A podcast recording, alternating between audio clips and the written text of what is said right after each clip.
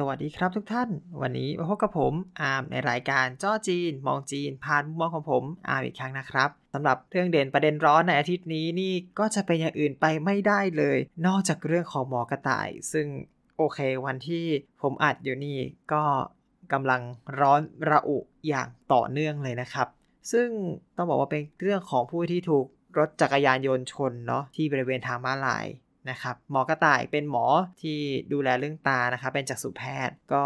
ระหว่างข้ามทางมาลายใช่ไหมครับก็โดนรถจักรยานยนต์ดูคติชน แล้วก็เสียชีวิตในเวลาต่อมานะครับ ก็สำหรับเรื่องราวทั้งหมดเนี้ยก็สามารถหาได้ใน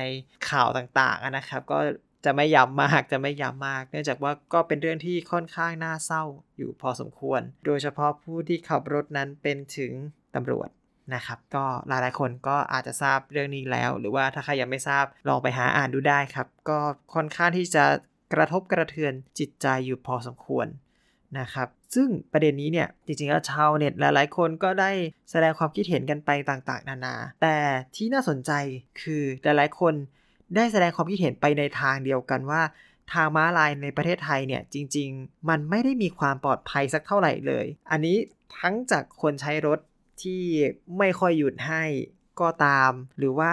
จะเป็นตัวผมเองอะอะคนข้ามถนนเนี่ยก็เคยสังเกตอยู่เหมือนกันเนาะเอาว่าบางทีเนี่ยแถวบ้านผมเองนี่แหละทางบ้านลายแถวบ้านผมเนี่ยก็จะมีไฟแดงให้กดเพื่อข้ามใช่ไหมซึ่งโอเค ผมเองก็มักจะ คอยระวังคอยดูตลอดว่าโอเค มันเป็นไฟแดงหรือเปล่าถ้าเป็นไฟแดง เราก็หยุดให้ให้คนเดินให้เรียบร้อย พอไฟเขียวเราค่อยไปใช่ไหมครับอันนี้หยุดให้ไม่ว่าทุกกรณีนะไม่ว่าจะเป็นผมจะขี่จักรยานหรือจะขับรถ ผมหยุดให้ตลอดคือ เราก็เคารพสิทธิ์ของคนข้ามทางเนาะเพราะว่าเขามีสิทธิ์ที่จะข้าม เราก็ให้เขาข้าม จนเรามีสิทธิ์ที่จะไปต่อ เราถึงจะไปต่อเนาะมันก็ต้องเป็นอย่างนี้แหละ เป็นเรื่องเบสิกและซิมเพิลที่สุดเท่าที่เป็นไปได้เนาะก็ต้องบอกว่าทุกครั้งที่มีไฟแดงตรงทางข้ามเนี่ย จะบอกว่ามันก็จะมีเหตุการณ์ที่เจอได้ ต้องเรียกว่าเป็นส่วนใหญ่มาก ๆ แบบ 99.99%เลยก็คือ มีรถที่ไม่หยุด มีรถที่ไม่หยุดไม่เท่าไหร่ ผมว่าทุกคนน่าจะเดาได้รถที่ไม่หยุดนั้น ก็คือจักรยานยนต์นะครับ ต่อให้เป็นไฟแดง ต่อให้มีคนข้ามหรืออะไรก็ตาม คือไม่เคยใส่ใจ แล้วก็ฝ่าไฟแดงไปเลย ไม่ดูคนด้วยอะไรอย่างเงี้ยครับ ซึ่งจริง ๆ มันก็รวมถึงรถด้วยเนาะ บางทีรถเห็นว่าแบบอะคนข้ามหมดแล้วเราก็ไป ทางทางที่ไฟแดงอยู่อย่างนั้น ซึ่งอันนี้ผมบอกว่าเราไม่ควรทำอย่างยิ่ง เนื่องจากสัญญาณไฟแดงเป็นสัญญาณที่ชัดอยู่แล้วว่า ยังไม่ให้รถไป มันอาจจะมีคนที่มาข้ามใน 5 วิสุดท้าย 3 วิสุดท้ายวิ่งผ่านไปก็ได้ แต่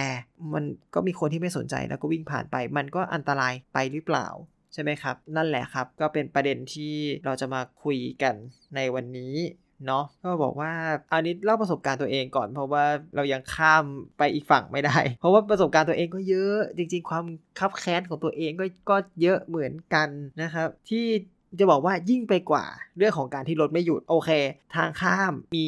ไฟแดงให้กดก็ดีใช่ไหมครับ ยิ่งกว่านั้นคือมีไฟแดงให้กดปุ่มเสีย กดไม่ได้ กดไม่ไปก็แยกหลังบ้านผมนี่แหละ อยู่ดีเนาะแต่เป็นอีกทางข้ามหนึ่งคือสุดท้ายก็ต้องเสี่ยงข้ามไปทั้งทั้งที่ทางรถเป็นไฟเขียวอะครับเนี่ยหรอไหมรถก็เข้าใจว่ามันข้ามได้ แต่ในความจริงคือมันกดไม่ได้ แล้วก็ต้องข้ามทำไมไม่ปิดไฟนั้นซะ มันจะได้จบๆไปว่ามันเสีย ก็ไม่เข้าใจเหมือนกัน กลับมาที่เรื่องของท้องถนนในประเทศจีนดีกว่าในยังไงก็ต้องเป็น concept ของจ้อจีนนะครับ ที่จีนเป็นสถานที่ที่หลาย ๆ คนก็คงจะคิดว่าแบบเออคนจีนขับรถแย่ขับรถเร็วใช่ไหมก็อาจจะแบบไม่ค่อยนู่นนี่นั่นปาดหน้าอะไรคือคนจีนมันมีสถานการณ์อย่างนั้นจริง ๆ แต่ก็บอกเลยว่าพฤติกรรมคนจีนกับทางม้าลายเนี่ยช่างมหัศจรรย์มาก คือเล่าพื้นฐานก่อน ที่จีนมีทางม้าลายแน่นอนมีทั้งข้ามแยกข้ามถนน ปกติเลยเนี่ยเราจะเห็นได้ในอย่างแรกคือถนน 2 เลนอ่าปกติเลนสวนใช่ไหมครับมีมีทางข้ามแบบปกติ หรือว่าถ้าเป็นสี่แยกทุกสี่แยกก็จะมีทางข้ามที่มีไฟให้ข้าม ซึ่งมันก็ปลอดภัยใช่ไหมขับไม่ใช่คนจีนที่ทุกคนคิดว่าคนจีนขับรถแย่แล้ว แต่มันก็มาสจันที่ว่าพอมาถึงทางเท้าปุ๊บเขาก็หยุดให้ให้กับคนที่เดินข้ามถนน คือก็สามารถเดินข้าม ไปได้อย่างชิล ผมก็ว่ามันอาจจะเป็นเพราะว่าการออกแบบในการวางทางม้าลายที่วางตามสี่แยกที่มันควรจะเป็นใช่ไหมครับคืออย่างน้อยๆ เนี่ยอาข้ามไปถนน 2 เลนใช่ไหมมันมี 1 เลนที่มันต้องหยุดอยู่แหละเพราะมันต้องรอไฟแดง เราแค่อาจจะต้องรอตรงตรงกลางหน่อย หรือจริง ๆเขาออกแบบไฟแดงมาก็ดีด้วยนะครับ คือจริง ๆการข้ามเขียวคือมันเขียวได้จริง ๆ คือไปได้เกือบสุดอะอย่างมากก็คือมีมีรถเลี้ยวซ้ายที่จะต้องแบบโอเค ต้องระวังนิดหนึ่งอะไรเงี้ยเดียวจีนก็ต้องเป็น ของเราซ้ายผ่านตลอดจริงถ้าเป็นขวาผ่านตลอดเออรถที่เลี้ยวขวาอาจจะต้องระวังนิดหน่อยอะไรอย่างเงี้ยครับ ซึ่งมันก็มีไฟอะมันก็ปลอดภัยอะ แล้วมันมีไฟแบบเดียวจังหวะเดียวกับไฟแดงตามแยกด้วย เพราะฉะนั้นมัน confirm ถึงรถที่จะต้องหยุดจริงๆน่านะครับ นอกจากนั้นเนี่ยทางข้ามแน่นอนไฟ สว่างมาก คือจีนเป็นผู้ที่ทำ LED แล้วใช้ทุกที่ใช้จริงจังใช้แบบใช้ทิ้งใช้ขว้างมาก เพราะฉะนั้นไฟตรงทางข้ามเนี่ย สว่างแบบสว่างอะ่ะ เป็นกลางวันเลยอะ่ะ คือ คนข้ามก็เห็นเนาะอันนี้เนี่ยบอกเขาก็ใส่ใจคนข้ามจริงๆนะแล้วโดยเฉพาะเขตผม อันนี้ต้องเคลมเขตตัวเองนิดนึงเพราะว่าไม่รู้กันที่อื่นเขาเป็นยังไง แต่ว่าเขตผมเนี่ยมีการทดลองอะไรใหม่ๆ อย่างเช่น การเปลี่ยนสีทางม้าลาย คือทางม้าลายปกติเราจะเป็นขาวดำใช่ไหมครับของเขตผมเนี่ยจีเหมยเนี่ยมันมีอยู่ปีหนึ่งอยู่ๆทางม้าลายเปลี่ยนสีแล้วเปลี่ยนมาถึงปัจจุบันด้วยนะก็คือเปลี่ยนเป็นสีส้มขาวแทนที่จะเป็นดำขาวอย่างที่เราใช้กัน อันนี้ผมก็ไม่แน่ใจว่าเขาไปเอาตัวอย่างตัวอย่างมาจากไหนเนาะแต่ว่าให้ตัวผมเดาเองเนี่ยการเปลี่ยนเป็นสีขาวส้มคือมันเป็นโทนสว่างทั้งหมด มันทำให้เห็นทุกอย่างชัดเจนยิ่งขึ้น เพราะว่าในเขตจีเมย์เนี่ยเด็กเยอะก็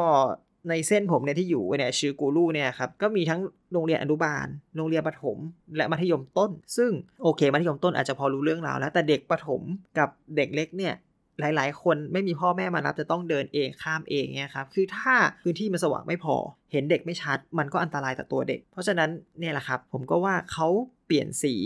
อาจจะเป็นเพราะว่าเด็ก ก็เป็นได้ ใส่วงเล็บว่าคาดเดาไว้นะฮะ ใส่เครื่องหมายคาดเดาไว้ชัดๆ นั่นแหละครับ ก็จะบอกว่าการหยุดรถที่ทางม้าลายในจีนเนี่ย คือถ้าหยุดรถแล้วทับทางม้าลาย อาจจะโดนตำรวจจราจรเรียกได้เลยนะแล้วตำรวจจราจรจีนนี่ดุมากดุแบบดุสุดอะไรสุด คือ อันนี้ในหัวเนี่ยผมก็ยังจำได้ว่ามีคนที่หยุดแล้วทับทางเท้า เพราะว่า ทางข้ามถนนมันเขาข้ามตรงแยกถูกไหมครับเขาเลยหยุดเลยปุ๊บตำรวจจีนปุ๊บลากเข้าไปเลย ออกไปคุยกันเลย แบบว่าชิดข้างทางคุยเลยทันที ก็ไม่รู้เหมือนกันว่าโดนไปเท่าไหร่เนาะคือแม่จีไม่ได้เป็นค่าปรับค่าปรับต้องไปจ่ายทีหนึ่ง แต่ว่าโดนหักคะแนนโดนแน่ แล้วแล้วคะแนนจีเนี่ยมีน้อยด้วย คือมันน่ากลัวอยู่แล้ว เพราะฉะนั้นทุกคนก็จะพยายามจอดรถให้ถึงก่อนทางม้าลาย นี่นี่คือผลของการบังคับใช้กฎหมายที่เคร่งครัดแน่นอนเนาะเคร่งครัดมันทำให้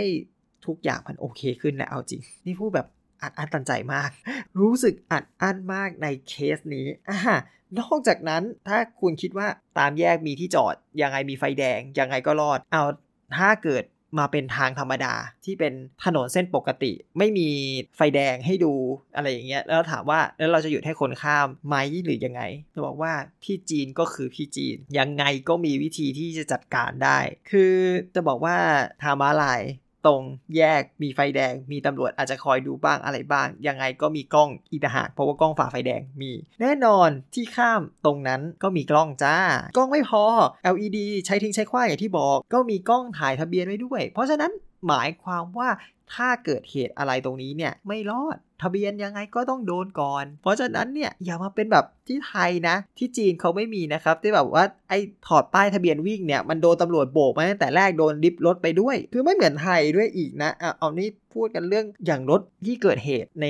ข่าวนั้นน่ะไม่มีป้ายทะเบียนโทษที่จีนประทานโทษไม่ไม่รอดก็คือยึดไปเลย ไม่มีป้ายทะเบียนใช่ไหมยึดไปเลย ไม่มีมาแบบจ่ายค่าปรับแล้วกลับมาวิ่งต่อได้ไม่มีนะครับ ยึดรถ เท่านั้น น่ากลัวขนาดไหน อ้อปอลอตำรวจจีนคือตำรวจปกติกับตำรวจจราจรแยกกันอีก เพราะฉะนั้นตำรวจจราจรไม่ขึ้นต่อตำรวจปกติ เพราะฉะนั้นจะมาแบบใช้อภิสิทธิ์ว่าเป็นตำรวจตำรวจไม่ได้ โดนหมดทุกคนเละครับ บอกเลยทุกคนกลัวมาก เพราะกฎหมายจราจรของจีนเนี่ยเอาว่า จริงๆ มันกฎหมายทุกกฎหมายของจีนมันค่อนข้างศักดิ์สิทธิ์ของมันอยู่แล้วแหละ มันค่อนข้างแรงของมันอยู่แล้วแหละ เพราะฉะนั้นคนของการบังคับใช้ที่เข้มข้น เข้มงวด มันก็ทำให้หลายๆ อย่างของจีน จากที่เราเห็นภาพอย่างนั้นมันก็เปลี่ยนไป เอาเอาจริง ๆ มันไม่ใช่ว่าทำได้ใน3ปี5 ปีหรอกคือไม่ใช่ทำได้ในสั้นๆ3วัน5วันหรอก แต่มันก็เปลี่ยนไปใน 3 ปี 5 ปีแหละ เพราะว่าใน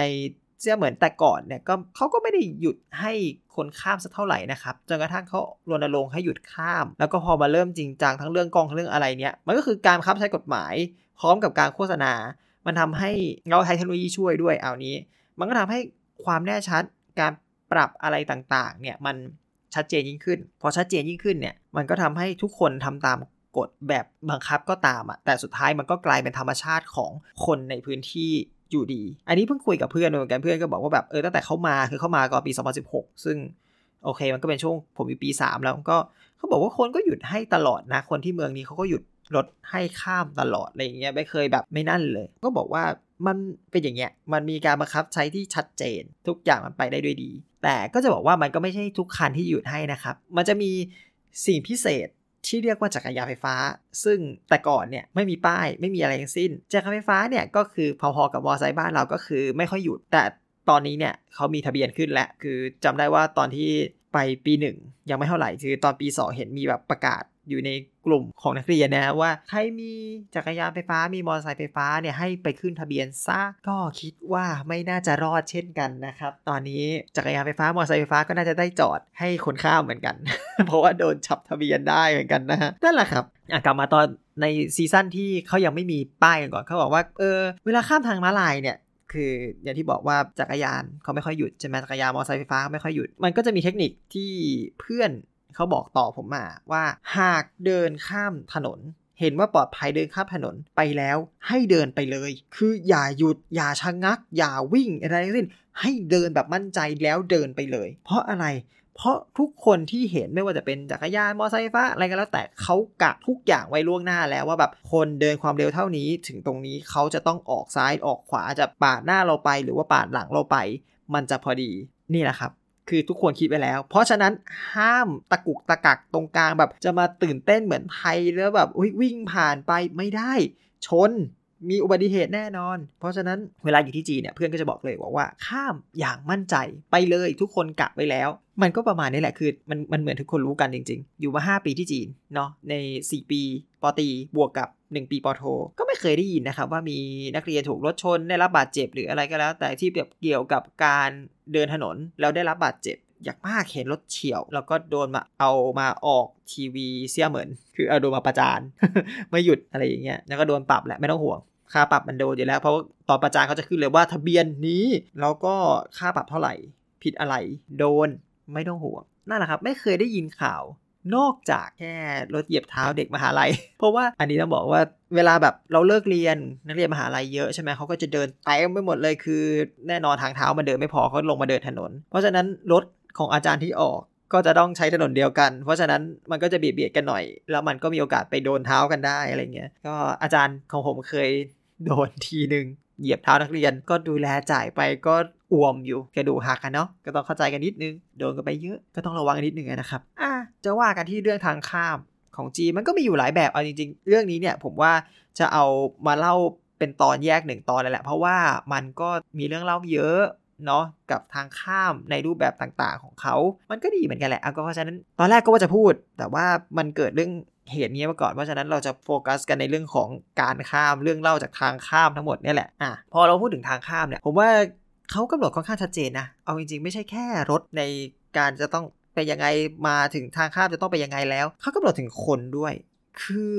แต่ก่อนที่จีนก็มีชื่อเหมือนกันในการข้ามถนนแบบจะข้ามก็ข้ามอะ อย่าว่าพี่ไทยก็พอกันนั่นแหละ จริงๆ เราก็เห็นกันบ่อยเนาะจะข้ามก็ข้ามจีนก็ใช่ย่อย แต่ว่าตอนหลังๆเนี่ยถ้าหลายคนใครเคยดูคลิปของแบบตามท้องถนนในจีนนะครับ มันก็จะมีเมืองต่างๆเนี่ยเขาจะไม่มีเกาะกลางใช่ไหมแต่เขาจะมีเหมือนกับรั้วเหล็กกั้นเป็นแนวยาวเลย คือไม่ว่าจะเป็นเหล็กที่ฝังไปเลย หรือเป็น แนวเหล็กที่ผูกกันเป็นเส้นยาวๆเฉยๆอะไรอย่างเงี้ยครับก็จะต่อต่อต่อต่อกันเป็นเป็นรั้วรั้วเหล็กยาวๆที่จะบอกเลยว่าเป็นรูปแบบการออกแบบถนนของจีนที่ค่อนข้างเป็นเอกลักษณ์เนาะซึ่งรั้วพวกนี้เนี่ยจะเอาไว้กั้นไม่ให้รถข้ามมาสวนเลนได้ใช่ไหมนึกออกใช่ไหมว่ามันก็การให้รถสวนเลนอยู่แล้วแหละ มันก็เอาไว้ให้กันคนข้ามถนนนอกทางมาลายด้วยเช่นกัน เอาจริงๆ มันก็กันได้เป็นส่วนใหญ่เนาะทุกคนก็พร้อมใจที่จะทำตามกฎ แต่ก็จะมีบางคน ที่ชอบข้ามไอ้รั้วนี้ แล้วก็ข้ามไม่พ้น แล้วก็กลายเป็นมุก ให้คนเอาคลิปมาประจานเล่น ว่าแบบไปเกี่ยวรั้วล้ม ล้มหนึ่งแล้วมันก็ล้มมาทั้งแผงเลยอะไรอย่างเงี้ยครับ แล้วก็โดนปรับแน่นอนมันต้องโดนปรับฮะ โดนกันก็ไม่น้อยเช่นกัน เพราะฉะนั้นในรูปแบบของถนนอย่างที่ผมบอกว่าการออกแบบถนนที่ดีมันเป็นส่วนหนึ่งที่ทำให้อะไรอะไรมันดีขึ้นนะครับ นี่เมื่อถนนมีที่กั้น ใช่ไหมรถก็ขับในที่ของตัวเอง คนก็ข้ามในที่ของตัวเอง มันก็เป็นระบบเป็นระเบียบมากขึ้น นั่นแหละครับ มันช่างแบบดีเสียเหลือเกิน จะบอกว่ามันก็ไม่ได้ดีถึงที่สุด แต่ผมก็ชอบในรูปแบบการจัดการของเขาที่แก้ปัญหาได้เข้ากับรูปแบบของคนมากกว่า แล้วเราพูดอย่างนี้ กลับมามองที่บ้านเราจริงๆผมว่าการที่เราจะแก้ปัญหาก็ควรจะที่จะทำให้มันเหมือนเหมือนกันเนาะใช่ไหมคือยึดตามนิสัยของคนไทยว่าจะเป็นยังไงเราก็ปรับตาม พูดถึงเรื่องทางข้ามบ้านของผมอีกแล้ว แถวบ้านผมเนี่ยมันก็มีทางข้ามแปลกๆในการออกแบบแปลกๆเช่นแบบสี่แยกมี แต่ทางข้ามไม่อยู่ตรงสี่แยก แต่ว่าทางข้ามไปอยู่ห่างจากไฟแดงซ้ายขวา 50 เมตร ซึ่งคำถามคือพอรถหลุดจากแยกสมมติได้ไฟเขียวจากแยก เขาก็ต้องใช้ความเร็วขึ้น ถูกไหมแล้วทำไมล่ะ แล้วเขาจะไปนั่นไม่ได้ คือพอหลุดมาปุ๊บเขาก็จะเร่งความเร็วไปแล้ว แล้วทำไมต้องมาโดน มาโดนดักไฟแดงสมมติว่ามีคนข้ามปุ๊บโดนดักไฟแดงก็ต้องมาเบรกรอกันต่อ มันก็เสียจังหวะเสียเวลาทำไมไม่รวมกันเป็นที่เดียวให้มันข้ามให้มันจบ เขาต้องรอไฟแดงอยู่แล้วก็ข้ามตรงนี้สิก็จบไปเลยก็ไม่เข้าใจเหมือนกันเนาะยังไม่รวมกับไฟแดงคนข้าม ไฟแดงคนข้ามที่หลายที่เอามาตั้งไว้ตรงไหน ไม่ตั้งตั้งไว้ตรง นี่เลย เส้นคนข้าม ซึ่งแล้วไง คนขับรถมา ก็มาถึงปุ๊บ ผมขับรถมาจอดปับ๊บมองไม่เห็นว่าไฟแดงหรือเขียว ตัวเลขนับถอยหลังเท่าไหร่ ก็ต้องแบบว่าเงยชะเง้อหน้ามองขึ้นไปข้างบนเพื่อดูตัวเลข เนี่ยดีไซน์แบบแค่กลับข้าง ให้มันอยู่ฝั่งไกลได้ไหมล่ะ ถ้าอยู่ฝั่งไกลทุกคนเห็น ทุกคนเห็นไฟทุกคนเห็นเคาน์เตอร์ มันจะดีกว่าหรือเปล่านั่นแหละครับดีไซน์แปลกๆ ที่ไม่เคยเข้าใจ ยังไม่รวมทางข้ามแปลกๆ เช่นทางโค้ง อยู่ตรงทางโค้งเลย คิดยังไงก่อนสภาพ คนข้ามก็มองไม่เห็นคนขับก็ไม่เห็นความปลอดภัยจะเอามาจากไหนก่อน จริงไหมยังมีทางข้ามที่ไม่มีไฟ อันนี้สำคัญมากคือไฟไม่มี แล้วเวลากลางคืนมา ก็ไม่มีใครมองเห็นอะไรเลย ไฟหน้ารถเองถ้าจะเห็นก็ไม่ชนไปแล้วเหรอเบรกไม่ทันแล้ว จบก็เนี่ยแหละครับจะแสดงให้เห็นแล้วแหละว่าถนนประเทศไทยเนี่ยมันไม่เคยอำนวยต่อคนเดินถนนจริงๆ ถึงได้ทำอะไรแบบแปลกไปหมดเลย ก็ได้แต่จุดประเด็นนี้ไว้เนาะ ผมว่าถึงเวลาที่เรา น่าจะต้องแบบเรียกเรียกร้องให้มีการเปลี่ยน ออกแบบทางให้มันดีขึ้น ให้มันจบไม่ใช่แบบทำอะไรก็ไม่รู้ แค่ยกทางข้ามมาอยู่ตรงสี่แยกจริง ๆ ทุกคนข้ามสะดวก รถก็หยุดสะดวก คนข้ามสะดวกก็จบก็หวังว่า เราจะแก้ปัญหากันได้ในเร็ววัน จากเคสนี้คงจะมีแรงกระเพื่อม ให้มีการแก้ไขอะไรบ้างนะครับ ผมก็ได้แต่หวังไว้เช่นนั้น โอเค วันนี้ผมว่าผมอัดอั้นตันใจพูดมาเยอะมากจริง ๆ ก็ขอขอบคุณทุกท่านที่ฟังกันจนจบนะหวังว่าทุกท่านจะได้รับสาระไปไม่มากก็น้อย แล้วก็หวังว่าในภายหลังนะครับ ต่อไปหน้าๆ เราทุกคนจะสามารถข้ามถนนกันได้อย่างปลอดภัยจริง ๆ ก็ใครขับรถเนาะใช้เป็นผู้ใช้รถ ใช้รถจักรยานยนต์ก็อย่าลืมนะครับ หยุดให้คนข้ามเป็นเรื่องสำคัญมากนะครับ โอเคสำหรับวันนี้ก็เอาไว้เท่านี้ก่อนละกัน ขอขอบคุณทุกท่านมากๆ จริง ๆ ครับ ไว้พบกันใหม่ในตอนหน้านะครับผม สวัสดีครับ